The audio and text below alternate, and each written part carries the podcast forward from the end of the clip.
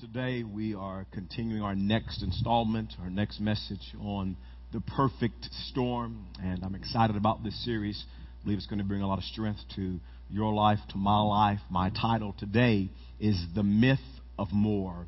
The Myth of More. And our key scripture for uh, these series of talks is Matthew chapter 7, verse 24 through verse 27. The scriptures will not pop on the screen, but uh, they, you can write them down, Matthew 7, verse 24 through 27, and read it on your own. But here's simply what this scripture says, and we covered this last weekend. It says, Jesus said these words, If you hear my words and you put them into practice, he said that you're building your house upon the rock. And that when the storms come, the winds blow, that your house will stand. He also said in those same verses that if you hear my words and you don't put them into practice, that you're building your house upon the sand. And when the wind blows and, and the storms come, that your house will not stand.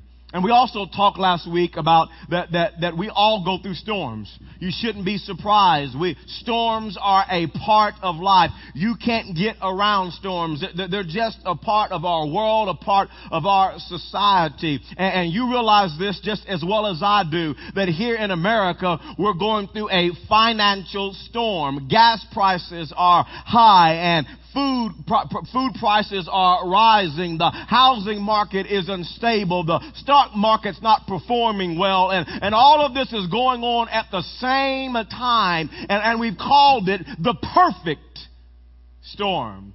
And there are a lot of Americans who, who have found out that their life, their financial life has been built on the sand and, and the storms have come and they will come again. Storms are a part of life and their financial life has come tumbling down because their life has been built on the sand. And last weekend we talked to you about sand principles. I would encourage you to get online and listen to that message, download it to your iPod, or go pick up a CD as you leave out today. I talked to you about how to get your financial life uh, on an unstable uh, foundation. How do you build an unstable financial life. We looked at sand principles last week. This week and also next weekend, as we conclude this series, I want to talk to you about how do you build your financial life on the rock. So when the storms come, and storms do come, that your financial house will be able to stand. And today I want to give you one of the major, major rock principles that's found in God's Word that you and I need to apply. It's a very difficult principle, but if you'll apply this principle, you will be building your financial life on the rock. And when the storms come, your financial life will be able to stand. Let's look at this, at this principle today found in 1 Timothy chapter number 6 and verse number six. Paul says, but godliness with contentment is great gain. There it goes right there. Everybody say contentment. Come on, say it again. Contentment.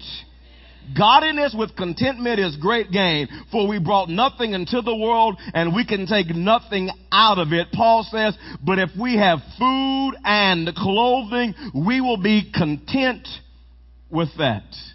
And the truth is that every single one of us struggle with discontentment. In our society, there is this myth of more. We always want more. We're never satisfied. And I think the best way to illustrate this is by showing you this very short video. Check out this video. It's one of the most talked about new releases in years. The hype of this iPhone has been over the top, and it could change the way you live. And there's lots of excitement. Even through the night, the faithful were here. And people across this nation have been lined up for days. They've blacked out the store windows and they're setting up inside, and there's a huge crowd behind me that wraps around the block. I have rain gear, and I have everything I need to wait. My other phone's going to be really upset when I cancel my service and throw it away. Some of whom have been waiting in line for about 30 hours now. And those who have been in line and sticking it out over these last several days are emerging from the, this store obviously very happy, and they're coming out to applause and cheers. The new iPhone. I love what the news anchor lady said. She said, This could change your life. Oh, you gotta have this. I love what the one lady said. She said that, she said, my, my, my phone company is gonna be awfully mad at me when I have to cancel my phone service and throw away the other phone and get an iPhone because I got to have it. I, I need it. And we always feel like we need more. People waited 30 plus hours because they had to have it. I would ask you how many of you waited for the iPhone for 30 hours, but I just don't want to see your hand. Amen. Just don't even want to know. We, we, we, we always want more. Americans constitute 5% of the world's population, but consume 24% of the world's energy. On average, one American consumes as much energy as two Japanese, six Mexicans, 13 Chinese, 31 Indians, 128 Bangladesh, 307 Tanzanians, and 307 Ethiopians. We always want more. Americans eat 815 billion calories of food each day. That's roughly 200 billion more than needed. That's enough to feed 80 million people. The average American house size has, has more than doubled since the 1950s. We, we need more. According to Sharp, the 42 inch TV will be old hat by 2015 with the average size screen set to rise to 60 inches. In the last 12 months, sales of 46 inches and above LCDs have risen to 272%, suggesting that big screen TVs are becoming the norm rather than the exception. And, and how many know? It's not good enough just to have a big screen TV. Honey, we need HD. Come on now. Hey. Come on, sports fans. Don't leave me hanging. I got to have me some HD up in here. Oh, yeah. And we, we always, we always want more. We, we all struggle with this. And don't you wish I could tell you to go see a doctor? Go call this number. Immediately following service. And if you go see this doctor, there's a pill that he, he, he has prescribed. And if you take this pill once a day, you will be content with what you have. Come on, some of you husbands would get that number right now and call. Come on, some of you wives would get that number and right after service, boy, you put it on speed dial. I know you would. Go get this pill, take it, honey. You're killing us. But the truth is, there is no doctor that can just prescribe a medicine to make you content. There is no pill that you can pop once a day that will make you content. But yet, God's Word, God's Word has the answer on how you and I can be content. And today, I want to look at God's Word, and I want to give you four cures for discontentment. Not a pill, not a doctor, but the Word of God has the cure for discontentment. Number one is this. You can follow along with me in your bulletin. Take some notes and fill in the blanks. Point one, refuse to make possessions a competition. To make possessions a competition. Timothy says over in 1 Timothy 6 and verse number 8, but if we have food and clothing, we will be content with that. And you know this as well as, as I do. That's not true for most of us. And the number one thing that keeps us from being content is competition. Many people spend their entire life competing with their neighbors, competing with their friends, competing with their coworkers, competing with their relatives. That they're always trying to up somebody else. They're always trying to make sure they're keeping up with everybody else. And, and, and if that's you, if you find yourself in that category, here's a question that you just need to ponder. Why are you trying to be like everybody else? Why are you competing with everybody else? Why, why are you trying to be normal? Can, can, can I tell you what normal is in our society? 40% of people borrow more than they can make monthly payments on. And when a storm comes, and storms do come, they're not ready. The average American family is always only three weeks away from bankruptcy. In other words, they live paycheck to paycheck.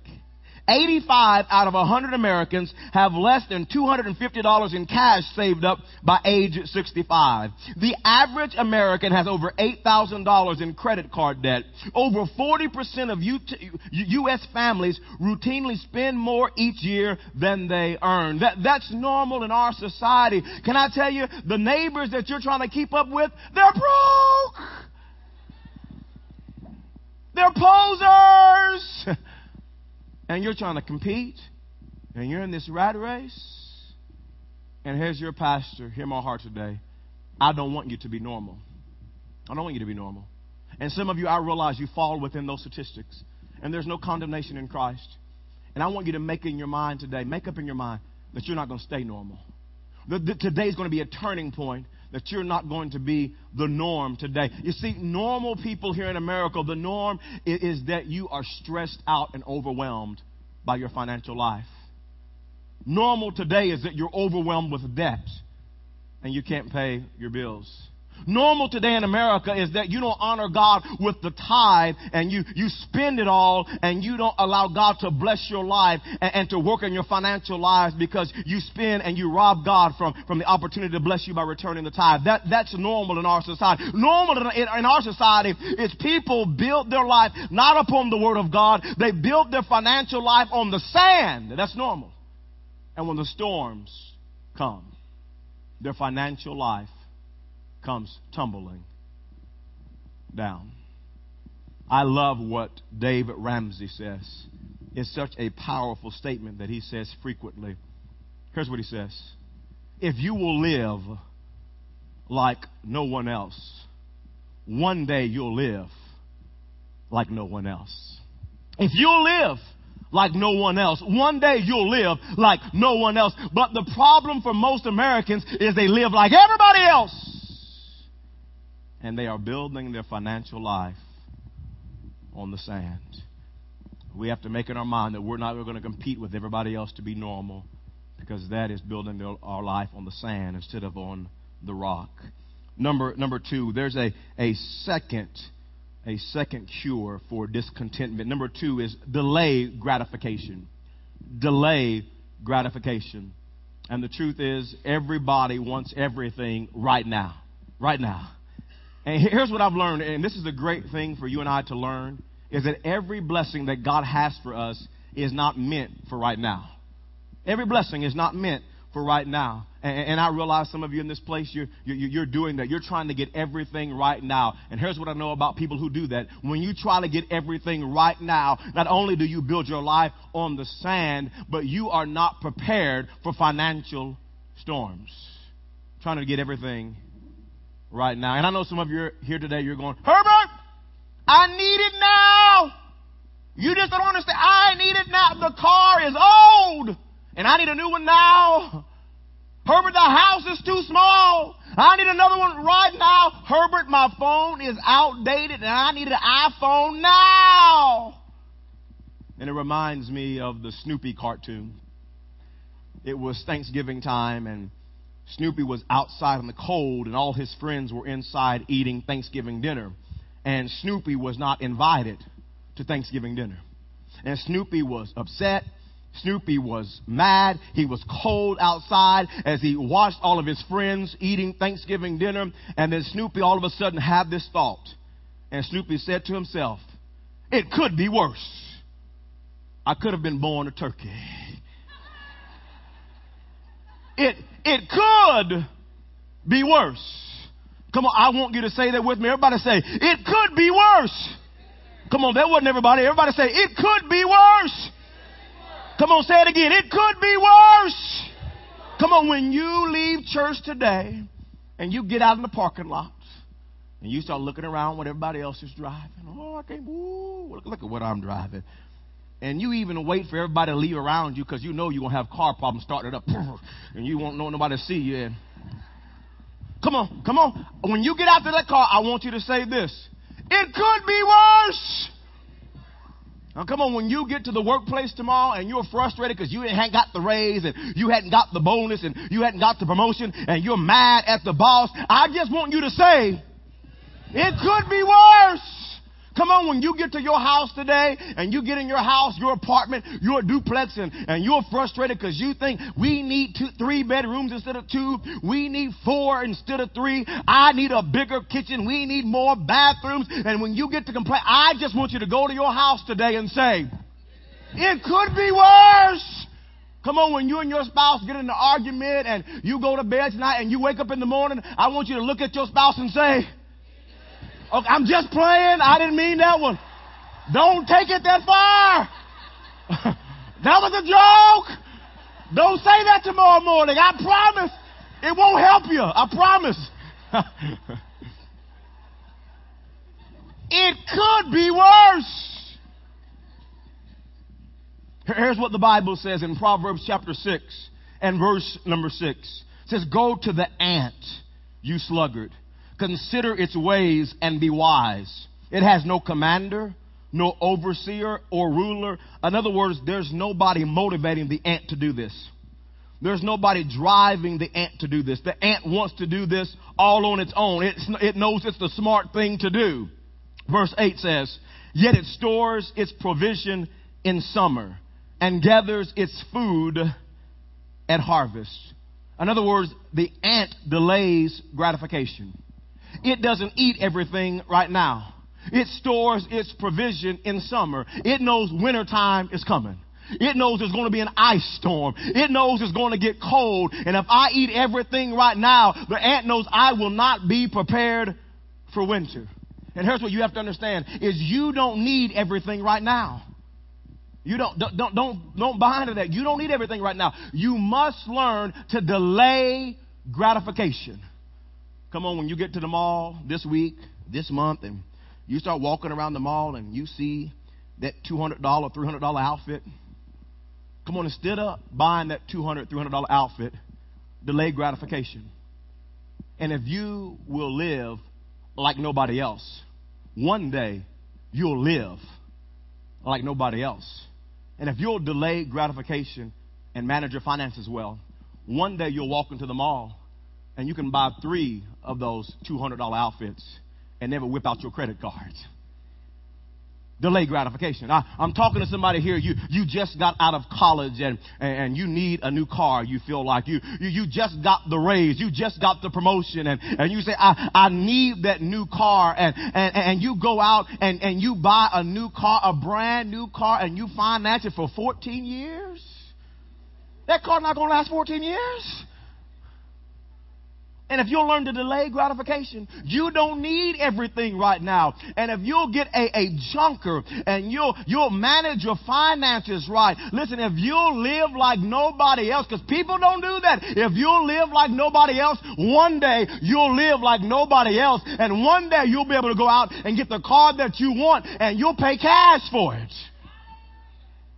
But you got to delay gratification. Here's what I know. Don't miss this. You'll either pay now or pay later. But you're going to pay. you're going to pay. You're either going to pay now or pay later. And what I want you to do, church family, is I want you to pay the price now. Because if you'll pay now, you can play later. But many of you are going to play now and you're going to pay later. You won't have any savings, you won't have any retirement. You won't be ready for finan- you won't be ready for financial storms. You won't be prepared for your future because you're playing now and you'll pay later. And if you'll live like no one else, one day you'll live like no one else. Point number three, there's a, a third cure, a third cure for, for discontentment. Number three is this realize more money is not the answer to your problems. More money is not the answer to your problems. This is a very big one. Most people believe this. Many of you today believe this. My problem, Herbert, is I need to make more money. The scripture says this back in 1 Timothy chapter 6 and verse 6. I want this to just drive home in your mind today. But godliness with contentment is great gain. It's great gain. And you say, I don't need great gain. I need great money because I got bills. Herbert, I'll be content when I make more money because Herbert, I've got financial problems. And when I make more money, then I'll be content. And friends, when you think more money is the answer to your problems, here's the issue. Is you live your financial life on the defensive instead of on the offensive. That's how many people handle their financial life. They're, they're always on the defensive. And here's what they do. They, they never save anything and invest for the future because they tell themselves this I can't afford to save money now.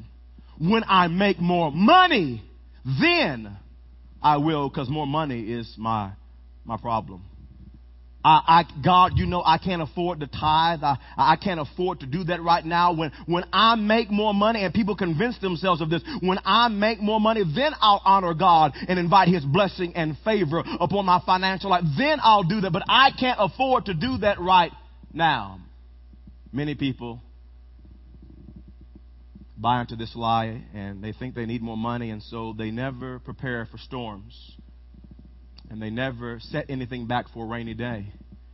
I just want to remind you listen, storms are a part of life. Your car will break down. It will. I don't care if you pray over it, anoint it with oil, it's going to break down. Just keep driving it. Cars break down. Your washer and dryer, you have it long enough, it will break down. You, you live in a house long enough, it's some, something's going to leak, something's going to go wrong. Storms are a part of life. And when you go through life on the defensive, you say, you know what, I can't set anything back for a rainy day because I need to make more money first. And here's the truth of the matter the truth is this many of you, not everybody, but most of you in this place today, you're making more money now than you were making 10 years ago you're making more money now than you were making five years ago. Many of you are, are making more money now than some of you than you were two years ago, a year ago. And you still have financial pressure. And you still have financial problems. Because the problem is not that you need to make more money. You see, friends, the number one cause of financial problems is not income, but lifestyle. It's not income. It's, it's a lifestyle. Here's what most Americans do when they make more money, when they get the pay raise, when they, when they get the increase, when they get the promotion. Most Americans just raise their standard of living. And they upgrade the car. They make more money, they upgrade the house. They, they make more money, they upgrade the TV. They buy the new boat. And they raise their standard of living. And the real issue is this it's not your income it's your lifestyle. And most people always have their lifestyle bumping up against their income. And some of you, you're not bumping against your income. You're over your income. And, and I know some of you right now, you're, you're half mad at me. You're going, Preacher, you don't know what you If I made more money, you just don't understand. If I made more money, I wouldn't have these problems. If I made more money, I wouldn't have this financial pressure. All I need to do is make a little bit more, and these problems would go away. And you're missing it. Hear my heart today. The issue is not if you made more money, the real issue is if you spent less money. Because listen, financial security has nothing to do with how much you make, it has everything to do with how much you spend. And the issue is your expenses are right there with your income. Here's the truth. Hear this today. There are lots of people who make who make a lot of money. A lot of people.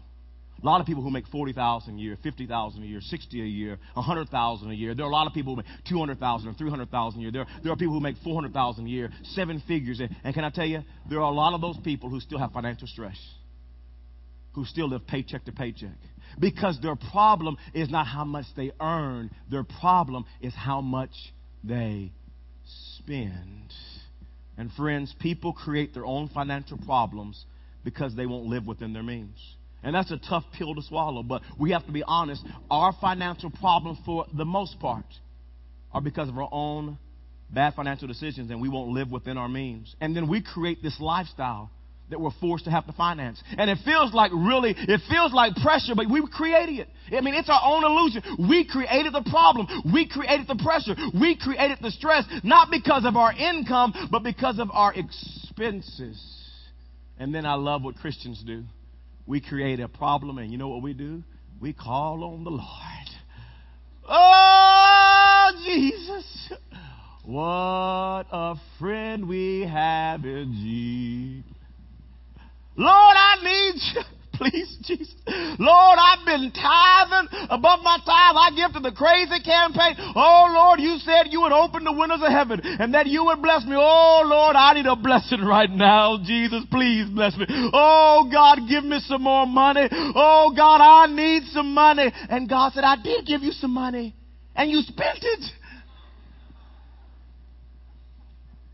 You driving around in it. You're wearing it. You went and bought some bling bling and spent your ka-ching, ka-ching. Yeah. I blessed you and you're watching it. You ain't, wa- you're watching it. I did bless you. And you spent everything I gave you. And then you turn around and tell me that I'm not blessing you. And then you turn around and say, My problem is I need to make more. When the real issue is not your income, it's your lifestyle. Point number four. And right now, I think it would be a great time to do this. You know, I like to do this whenever I speak sometimes. And I think it's appropriate right now. Just look at your neighbor and say, This is not for me, but I'm glad you're here. That's right. I, I hadn't bought anything new in the last 10 years. I haven't spent any extra money, and I, but you need this. Point number four. The fourth cure for contentment is serve God instead of money. Serve God instead of money. And Paul tells us very clearly what happens when we serve money instead of God. And listen to what Paul says in 1 Timothy chapter 6 and verse 8 through 10. He says, But if we have food and clothing, we will be content with that.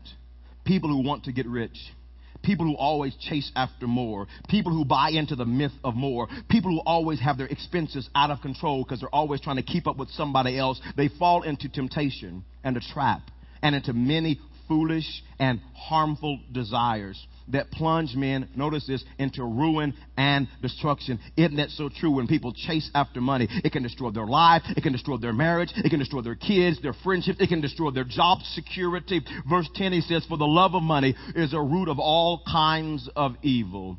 Some people eager for money, don't miss this, they're eager for money, have wandered from the faith. Isn't that a tragedy? That people get so wrapped up in chasing the dollar bill that they walk out on God and they wander away from the faith. And it, it always breaks my heart as a pastor. I've seen people since I've been pastoring this church over six years. They started out broke, busted, and disgusted. They were in church every week. Thank you, Jesus. Oh, Lord, I need you. Lord, I need a miracle. They honored God, and God began to bless them. And now we don't see them at church. Oh, Pastor, I don't got time to come to church. I got to wax my boat today. Oh, you're missing it. You got your eye on the wrong thing and you're headed for a road of destruction. And Paul says, listen, when you start serving money instead of serving God, you start wandering away from God, you start wandering away from church, you start wandering away from your Christian friends. And he says, and pierce themselves with many griefs. And Jesus brought up the same thing in Matthew 6 and verse 24 about serving money instead of God. And Jesus said, no one can serve two masters. Either he will hate the one and love the other. Simply what Jesus is communicating there is love less. You're going to love one more and love one less, but you can cannot love both equally. He goes on to say, or he will be devoted to the one and despise the other. You cannot serve both God and money. You see, many Americans don't struggle with quote unquote devil worshiping. Many Americans struggle with money worshiping. And Jesus said there's a competition for your heart. There's competition. And you're either going to serve God or you're going to serve money. But don't fool yourself and you begin to think that you can serve both because you can't.